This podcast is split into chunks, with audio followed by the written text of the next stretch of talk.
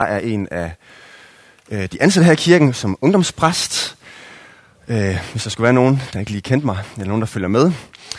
Og øh, vi starter en ny serie omkring arbejde. Og det bliver rigtig, rigtig spændende. Det bliver en seks søndage omkring det her tema med arbejde. Og vi kalder det for dit arbejde, din tjeneste. Fordi vi tror på, at vi ude på alle vores forskellige jobs, om vi så er lærere, eller øh, socioassistenter, eller bankmænd, eller hvad vi end laver, at så kan vi faktisk tjene Gud med vores arbejde derude. Vi har det med nogle gange og sådan vil, vil skælne mellem vores kirkelige liv og vores arbejde. Og måske også lidt imellem vores liv med Gud og så vores dagligdag. Og det er virkelig en skam, fordi hele vores liv burde tilhøre Gud. Og jeg ved ikke med dig, men kender du det med, at arbejde nogle gange kan være noget, man er sådan lidt træt af? Er det noget, der kan være sådan lidt noget, man bare er nødt til? Noget, der skal overstås? Noget, man synes er besværligt? Noget, der er tungt? Og noget, hvor man sådan lidt mangler motivation for at gøre det? Nogle af os kan nogle gange sådan snakke om det med arbejde som en nødvendighed, en nødvendigt onde, for at vi kan leve det liv, vi egentlig har lyst til, for at kunne gøre de ting, vi egentlig har lyst til.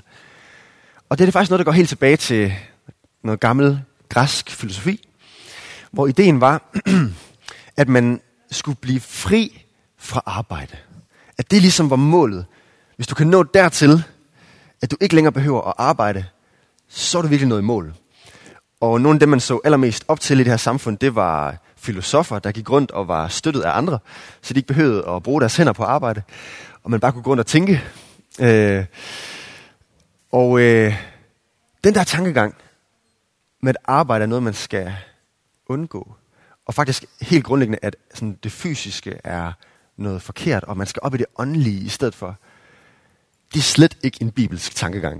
Men det er faktisk en tankegang, der har lidt snedet sig med igennem de sidste par tusind år, også op til vores tid i dag, at det er lidt noget, der skal overstås arbejde. Men Bibelens historie er faktisk det omvendte. At arbejde faktisk er en god ting. At arbejde faktisk er noget, vi er skabt til at have i vores liv. Og hvis ikke vi har det, så kommer vi faktisk til at savne det og mangle det. Er det ikke rigtigt, at når folk er på plejehjem i lang tid, eller hospital i lang tid, eller på en eller anden måde er øhm, udsat for ikke at kunne arbejde, at så mangler man på en eller anden måde at kunne gøre sig nyttig. Er det ikke rigtigt? Man mangler at få lov til at gøre et eller andet, hvor man gør en forskel. Og komme ud af døren, og gøre noget, og komme hjem igen og have udrettet noget. Det er som om, det ligger i os, at vi er skabt til det der. Og lave noget og arbejde. Vi kan nogle gange sige det der med, at vi arbejder for at leve. Men det er som om, at Bibelens historie faktisk er omvendt. At vi faktisk også lever for at arbejde. Eller måske burde jeg sige blandt andet for at arbejde. Vi skal selvfølgelig ikke kun leve for at arbejde, men også for at hvile og være sammen med hinanden osv. Øhm, ja, så det her tema er noget, vi skal belyse de næste uger. Jeg håber, at I øh, glæder til det. Det er noget, der bliver meget sådan relevant for os alle sammen, fordi vi alle sammen på en eller anden måde øh, nok kommer til at arbejde. Og øhm, i dag skal vi så tale om noget lidt sådan grundlæggende i forhold til det, nemlig mening med arbejde. Hvad er meningen med det? Og øh, normalt kan vi jo godt lige her i kirken og tage et stykke i Bibelen, som vi går igennem sammen, og øh, lade teksten tale for sig selv. Men i dag, fordi det mere er sådan et tema, vi skal dække, så vil vi prøve øh, så vil jeg prøve at hive nogle tekster ud, som vil belyse det her tema. Så, er I med på den? Okay, lad mig starte med at tage en øh, rigtig klassisk tekst, som mange af jer kender i forvejen, nemlig fra 1. Mosebog 1.26, om begyndelsen, hvor der står, Gud sagde, lad os skabe mennesker i vort billede, så de ligner os. Og det der os er jo nok treenigheden. Gud fader, Gud søn og Gud helligånd. Vi skaber mennesker, så de skal ligne os. De skal herske over havets fisk, himlens fugle, kvæget, alle de vilde dyr og alle krybdyr, der kryber på jorden. Okay, så Gud siger, nu skaber vi mennesker. De skal ligne os. Og lige efter det siger han, at de skal herske over hele verden. Og det er jo faktisk et arbejde. Det er et job. Det er et ansvar, Gud giver til mennesker her. Og jeg synes, det er lidt sjovt, at Gud han kobler det op på, at mennesker skal ligne ham selv. Hvordan hænger de her to ting sammen? At mennesket får et arbejde, og at mennesket skal ligne Gud. De to ting hænger sammen, fordi Gud faktisk arbejder. Og det er det, vi så i skabelsen. Nemlig med, at Gud arbejdede i seks dage og hvilede den syvende dag. Og det samme har Gud så sagt til os, at vi skal gøre. Arbejde i seks dage og hvile i en dag. Det er sådan et godt princip, at hvilen altså skal være en del af vores liv, men omvendt skal arbejdet også være en del af vores liv. Ligesom Gud arbejder. Så allerede her kan vi se det. Og det fortsætter sådan lidt her i det næste kapitel, vers 15. Gud Herren tog mennesket og satte ham i Edens have, for at han skulle dyrke og vogte den. Så det første menneske var altså gardner. Arbejdede i haven her med at øh, kultivere den. At det skulle være flot og godt at bo i Edens have. For dem selv og for dyrene. Det var det arbejde, de havde fået af Gud. Så arbejdet er altså godt. Og på en eller anden måde er vi frie, når vi har arbejde. Det lyder sådan lidt skørt næsten, når vi taler om det på den måde. Men tænk over det. Hvis du tager en fisk op af vandet og øh, kaster den ud på jorden, så vil du ikke sige, at den fisk er fri. Nu har jeg endelig sat den fri. Fisken er først fri, når den er i sit rette element, når den er i vandet. Når den kan gøre det, den er skabt til at gøre. Og på samme måde er vi mennesker faktisk først frie, når vi er i vores rette element. Og en del af det er faktisk arbejde. Både hvile og arbejde. Og det første kapitel 3, at det går rigtig galt, også med arbejdet her. Og øh, mange af jer kender jo historien, men lad os læse det sammen her. Til Adam sagde han, fordi du lyttede til din kvinde og spiste af det træ, jeg forbød dig at spise af. I kender historien. Mennesket gjorde oprør mod Gud, spiste af det forbudte træ. Så skal jorden være forbandet for din skyld. Med møje skal du skaffe dig føden alle dine dage. Tjørn og tissel skal jorden lade spire frem for dig, frem til dig, og du skal leve af markens planter. I dit ansigts sved skal du spise dit brød. Så, det der med, at arbejdet er besværligt, det har vi også en forklaring på her. Det går helt tilbage til den gang, at det grundlæggende gik galt i vores verden. At vi gjorde oprør mod Gud, og at der kom problemer ind i verden, der kom ondskab ind i verden, der kom smerte ind i verden. Og det gør, at arbejde kan være besværligt. At arbejde kan frustrere os. At vi skal slide, at vi skal have sved drøbende ned fra vores ansigt, når vi arbejder nogle gange. Måske nogle af jer, der arbejder med noget fysisk, men jeres hænder kan genkende det. Og at man øh, kan blive træt. Men sikkert også jer, der arbejder med computer eller alt muligt andet, kan også kende det der med, øj, hvor kan man blive træt. Og øj, hvor skal man arbejde hårdt for føde nogle gange. Og hvorfor skal det være sådan? Og det er en konsekvens af, at vi lever i en ødelagt verden. I en verden, hvor vi er væk fra Gud.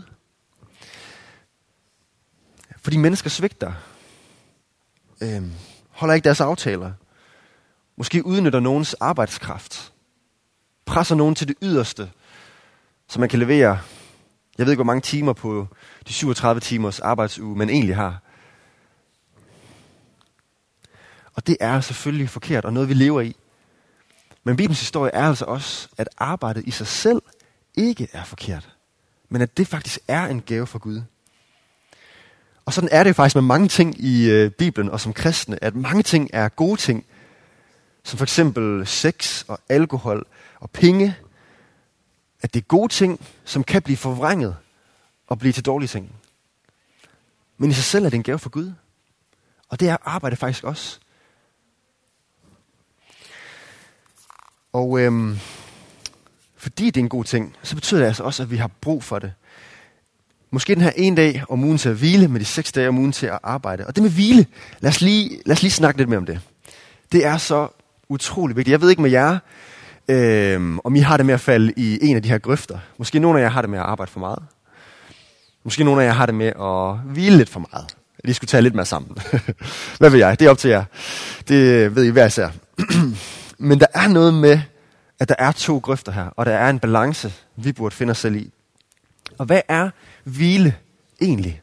Sabbat, som det hedder på hebraisk. Jo, hvile eller sabbat er i Bibelen det med at slappe af og gøre noget, der ikke nødvendigvis er effektivt. Og som ikke nødvendigvis gavner noget eller er brugbart på nogen måde, men som egentlig bare er dejligt. Det er, hvad det vil sige. Og hvad betyder det for dig? Betyder det at løbe en tur? Eller betyder det at se en god film? Eller betyder det at spille kongespil? Eller hvad ved jeg? Betyder det at være social med folk, fordi du er meget ekstrovert? Eller betyder det at være for dig selv, fordi du måske er introvert og lavet op alene? Det er der ikke nogen firkantede regler om det her. Men jeg tror godt, at vi hver især ved, hvordan vi lader op. Og hvad vi nyder at gøre. Også selvom det ikke lige gavner noget som sådan, eller gør verden til et bedre sted som sådan. Så er det faktisk noget, vi er blevet givet som en gave fra Gud. Og hvile. Det er godt. Gud smiler, når vi gør det. Og du skal ikke have dårlig samvittighed, når du tager en fridag. Og gør noget, du bare nyder. Det er utrolig bibelsk. Ikke? Det er det, vi er skabt til. Men vi er også skabt til at arbejde. Vi er også skabt til at producere noget og gøre en forskel. Og jeg tager ved med, at nogle af jer, øh, måske nogle af jer, der har oplevet at være arbejdsløse, eller at have et sabbatår, hvor man ikke lige har noget arbejde, eller at være studerende og have to til tre måneder sommerferie, øh, hvis man går på universitetet. Ikke? At man kan blive sådan helt, man kan helt sumpe, helt falde sammen i sådan en lang periode. Vi har brug for at komme i gang og komme ud og lave noget. Men skal det så være noget kristent, så at sige? Noget kristent arbejde, for at det rigtigt gør en forskel? Altså skal det være noget, der har noget med kirke at gøre, eller noget, hvor jeg nødvendigvis fortæller folk om Jesus, eller noget i den stil? Nej. Bibelens fortælling er faktisk, at alt arbejde er kristent, så at sige. At alt arbejde, måske lige på nær nogle jobs, som man kunne nævne, ikke også? Hvis du er pusher eller stripper eller noget i den stil, så er det måske ikke så godt. Men alt arbejde, der gavner mennesker på en eller anden måde, er godt og kristen, og noget Gud glæder sig over, og noget vi kan ære Gud med. Det tror jeg virkelig, vi skal forstå. Nogle gange så kan vi nok tænke, at det er mere helligt, det er bedre at have sådan en job, som jeg har heroppe, hvor jeg står på scenen og taler om Gud. Men nej, ikke nødvendigvis. Bibelen er meget klar om, at vi har forskellige kald, at vi har forskellige evner, og vi skal gøre det, vi er kaldet til hver især. Ikke? Og hvis du har nogle evner med dine hænder, og kan lave noget fantastisk ud af træ, så giver det da god mening, at du tømmer. For eksempel. Øhm, alle mennesker kan gavne den her verden med de gaver, vi er blevet givet. Og det gælder faktisk også ikke-kristne. Alle mennesker er blevet givet de her evner, og det betyder, at vi som kristne, vi skal ikke blive jaloux på vores kolleger, som er bedre til vores arbejde, end vi er. Men det betyder, at vi kan faktisk glæde os over det, og glæde os over dem. Fordi vi ved, at det kommer fra Gud. Vi ved, at det er en gave fra ham. Det betyder også, at når vi ser på vores samfund og vores by, hvor der er en masse, der arbejder, og måske endda nogle gange kan det irritere os. For eksempel, at alle veje i Aalborg er ved at blive reddet op lige nu. Og der bliver hamret en masse alle steder, eller hvad ved jeg, nogle ting, der kan irritere os, at skraldevognen kommer og larmer. At, så kan vi faktisk huske, at det her er faktisk en gave fra Gud. Det, at vores samfund er indrettet på den her måde, og det hænger sammen, at det kører rundt, det kommer fra Gud. Og derfor kan vi takke Gud, når vi ser skraldevognen komme, eller hvad ved jeg. Alt det her er faktisk en gave fra Gud. Og vi kan glæde os over alles arbejde. Men hvordan ved jeg så, at mit arbejde er meningsfuldt? Det kan vi jo spørge. Hvordan ved jeg, at det rent faktisk gør en forskel? Jeg synes at vi skal læse en tekst her fra Kolossenserne 3, 23, som måske kunne være sådan lidt en nøgletekst for os i dag. Det er i hvert fald virkelig, virkelig vigtigt i forhold til det med arbejde. Der skriver Paulus sådan her. Hvad I end gør, gør det af hjertet. For Herren og ikke for mennesker. I ved jo, at I af Herren skal få jeres arv til gengæld. Tjen Kristus, vor Herre. Så hvad står der her? Der står, hvad end vi gør, så skal vi gøre det af hjertet. Vi skal gøre det fuldt ud. Vi skal gøre det godt. Men ikke for mennesker. Vi skal egentlig ikke finde vores motivation i at få anerkendelse af andre mennesker. Som for eksempel fra vores chef. Vi skal i stedet leve for at få vores anerkendelse fra Herren. Altså næsten som om, at det var Gud, der var vores chef. Og hvis Gud var vores chef, hvordan vil vi så gøre det med vores arbejde? Så tror jeg, at vi vil gøre det godt på den ene side. Og på den anden side tror jeg også, at vi vil have det okay med, at man ikke altid skal give det en tand mere og stræbe så meget, at man går ned med stress. Fordi Gud han har både lagt hvile og arbejde ned i os som mennesker. Så tror jeg, vi vil leve i sådan en balance, hvor vi vil have en høj moral, og ikke stjæle fra vores arbejdsplads, og ikke udnytte de andre, og vi vil tage de dårlige, trælse chancer på arbejdet. Vi vil gøre det godt. Vi vil glæde vores Gud, vores chef. Men vi vil heller ikke gå ned med stress over et stort pres. Og derfor er det meningsfuldt. Kan I se det her? I ved jo, at I er Herren skal få jeres arv til gengæld. At Gud han vil belønne os. Om det så bliver i det her liv eller i det næste liv. At Gud han ser vores gode arbejde. Han ser alt det gode, vi gør på vores arbejdsplads. Og det vil han belønne. Og han ser dig, når du er helt alene på din arbejdsplads. Og når du vælger at gøre det rette. Og han smiler, og han glæder sig. Og han lover dig det her, vi læser sammen nu. At du skal få din arv til gengæld. At du skal nok få belønning. Om det er i det her liv eller i det næste. Så tjen Kristus. Er det ikke godt? Det giver os en god motivation for at ville gøre vores arbejde godt. Og alligevel et sundt forhold til det. Ja. Så øhm, hvis vi prøver at se det i det lange perspektiv, så kan vi jo prøve at overveje, okay, hvordan kan jeg være den bedste arbejder overhovedet muligt? Hvordan kan jeg gøre en stor forskel med mit arbejde? Så hvis du er sygeplejerske eller lærer, så er det måske lige til, hvor man hjælper folk direkte. Men hvis man nu for eksempel er arkitekt eller smed, så kan det være, at du tænker, jamen hvordan er det lige jeg sådan gør en forskel i det? Men her er Bibelens svar, at det gør du faktisk, bare med at du hjælper mennesker i det helt daglige. Det ser Gud, og det glæder Gud. Og man må gerne prøve at se det i et større perspektiv, at det gavner samfundet. Men alligevel, måske oplever du stadig en smerte over dit arbejde. Måske oplever du stadig, at det du på en eller anden måde drømmer om at opnå med dit arbejde, ikke helt bliver opnået. At du på en eller anden måde vil ønske, at du kunne nå helt i mål.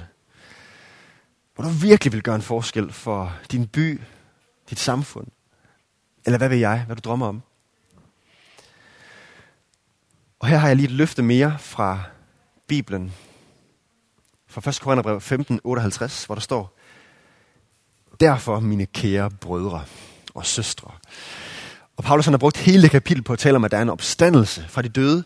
Og så siger han, derfor, altså fordi at vi skal stå op fra de døde, så stå urokkeligt fast og giv jer helt hen i arbejdet. Her har vi vores ord.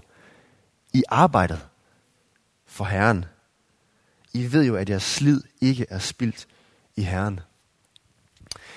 Okay, det her løfte, kan I se det her løfte? Vi bliver lovet, at det ikke er spildt. At vi giver os helt hen i arbejdet for Herren. Vi ønsker at gøre vores arbejde godt. Vi ønsker at gøre det for Gud. Vi beder vores bønder. Vi ønsker at hjælpe vores kolleger. Vi ønsker at være et lys, hvorinde vi går. Vi ønsker at gøre vores arbejde godt. Så vores arbejde aldrig spildt. Det synes jeg bare er et fantastisk løfte. Og for lige at illustrere, hvad det her betyder, og også det her med evigheden og ind i det næste liv, så lad mig lige fortælle en historie. Det her det er en bog fra Tolkien, som mange af jer kender fra Ringnes Herre. Og mange af jer har set Ringnes Herre, eller læst Ringnes Herre op med hånden. Ja, mange af jer. Øhm, han er jo en af de mest kendte forfattere, vi har i verden. Og utrolig, utrolig dygtig.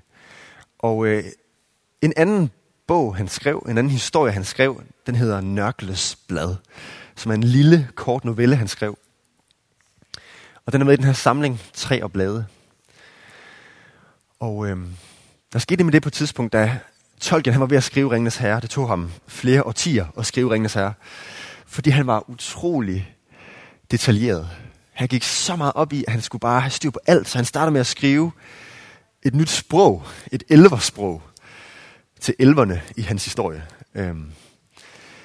Og han skriver alle mulige forskellige historier, som ikke rigtig hænger sammen øh, endnu, men som skal hænge sammen på et tidspunkt. Og han føler ikke rigtigt, at han kommer nogen vegne. Og så kommer 2. verdenskrig, og det hjælper ligesom ikke rigtigt på det. Det tager ligesom modet fra ham.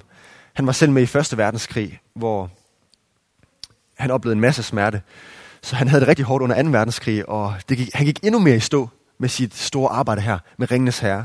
Og han havde ellers en stor drøm at lave de her store værker, som skulle hænge sammen og blive et mesterværk og gøre en forskel. Men han gik sådan rigtig i stå og følte ikke rigtig, at han kom nogen vejen. Måske lidt ligesom nogle af os kan opleve med noget af vores arbejde, hvordan det er hårdt og besværligt. Og så skrev han den her historie om Nørkles blad. Og øh, den handler om Nørkle, som jo er sådan lidt et sjovt navn. På engelsk er det nickel. Og det betyder altså øh, det med, at man sådan arbejder med noget småt, med nogle detaljer. Øh, at man virkelig går op i de små ting. Det er at nørkle. Og det var det, han gjorde. Han var en rigtig nørkler. Og det var fordi, at han havde en, en drøm om at lave et stort maleri, som fyldte sådan en hel væg. Han havde et kæmpe lærred, som han ønskede at male. Og det skulle være af et stort, flot træ. Så han begyndte på at male det. Og han brugte utrolig lang tid på bare at, tale, på bare at male et enkelt lille blad. Han skulle have alle detaljerne med. Kanterne, farven, lidt skygge. Det hele skulle bare være helt perfekt. Og det betød jo så, at det bare gik utrolig langsomt. Så han kom ikke sådan særlig langt med det her. Og han blev ved med at blive afbrudt af andre ting i hans liv. Han boede for sig selv mm, og havde et arbejde ved siden af, og havde en nabo, der blev ved med at forstyrre ham. Og så blev hans nabos kone syg på et tidspunkt, og han var nødt til at gå ud og finde en læge for at hjælpe hans nabo, og alt muligt, der kom i vejen. Og han ved, at han faktisk begynder at have mere og mere travlt, fordi han skal ud på en lang rejse, som Tolkien skriver at der på et tidspunkt skal komme en chauffør, som skal tage ham med ud på en lang rejse. Og det betyder selvfølgelig døden. Det er et billede på, at han på et tidspunkt skal dø. Og det sker også en dag. Chaufføren kommer. Døden kommer. Og henter Nørkle. Og siger, nu er det tid. Og så bryder han sammen. Og så siger han, jamen det er jo slet ikke færdigt. Det jeg havde drømt om at lave færdigt, det er slet ikke færdigt. Men der er ikke noget at gøre. Han er nødt til at tage med chaufføren og tage med på den her lange rejse. Han ender ud i sådan et åbent landskab, hvor han bliver sat af. Hvor der er enormt smukt, og det er helt paradisagtigt. Og han går rundt her og kigger på stedet, og så ser han det pludselig. Der er træet. Det træ, han havde arbejdet så meget på, de detaljer, han selv havde knoklet med og nørklet med, dem kunne han genkende. Men her var træet i sin fuldkommende form. Ikke uperfekt som på hans maleri derhjemme, men helt perfekt og fuldkommen og livligt. Og han slår armene ud og råber, det er en gave. Og det der, Nørkles historie, det tror jeg, der er mange, der kan se sig selv i, identificere sig med.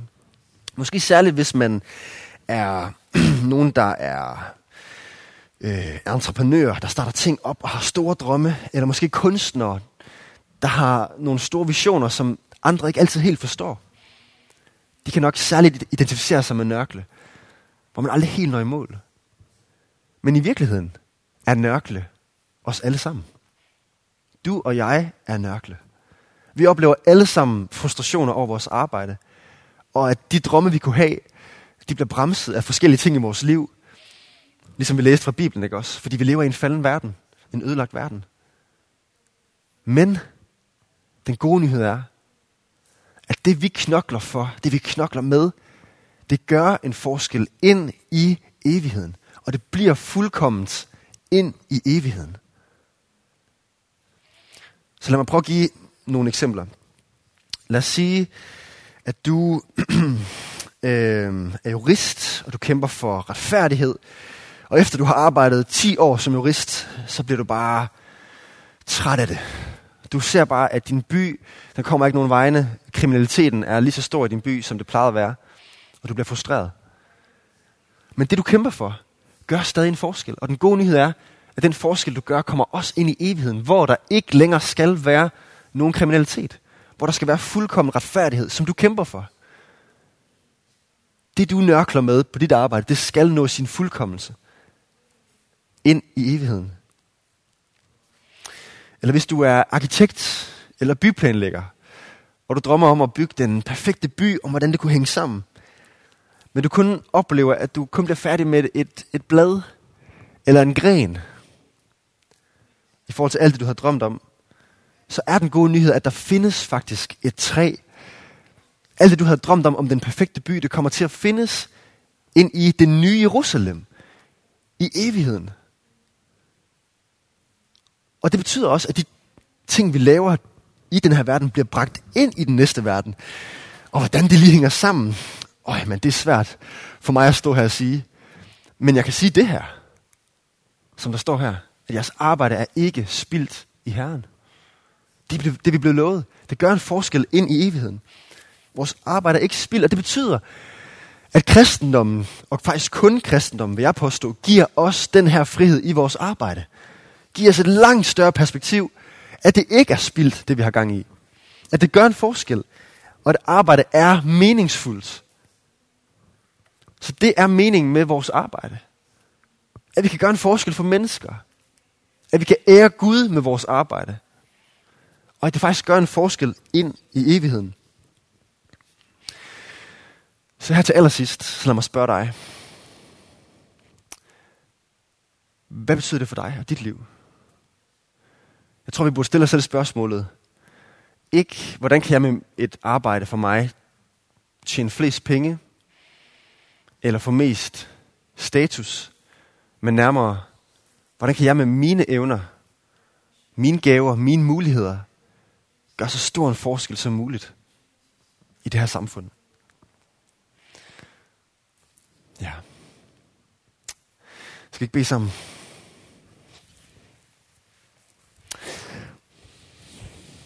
Jesus, tak for de her løfter. Om at vores arbejde ikke er meningsløst, men at det er meningsfuldt at arbejde. At du har kaldet os til at arbejde. Du kalder os til at gøre en forskel og være et lys. Gud, vi beder for, at du må hjælpe os med at øhm, gøre vores arbejde godt. Hjælp os være motiveret til at gøre vores arbejde. Ikke for at få anerkendelse fra mennesker. Ikke for at få nok penge eller mange penge. Fordi det sørger du, det sørger du for. Du har styr på det. Men hjælp os med at gøre et godt stykke arbejde, fordi det gør en forskel. Og fordi det glæder dig. Gud hjælp os. Elske vores kolleger. Elske vores naboer. Elske vores by. Hjælp os stræbe efter at have et godt samfund, hvor der er retfærdighed. Hvor der er kærlighed. Hvor alt godt bare strømmer igennem Jesus. Og hjælp os med at ligne dig på vores arbejdsplads. At være gode kolleger, gode ansatte, gode chefer. Tak, Jesus, at du er en god chef. Og du også kalder os til at hvile.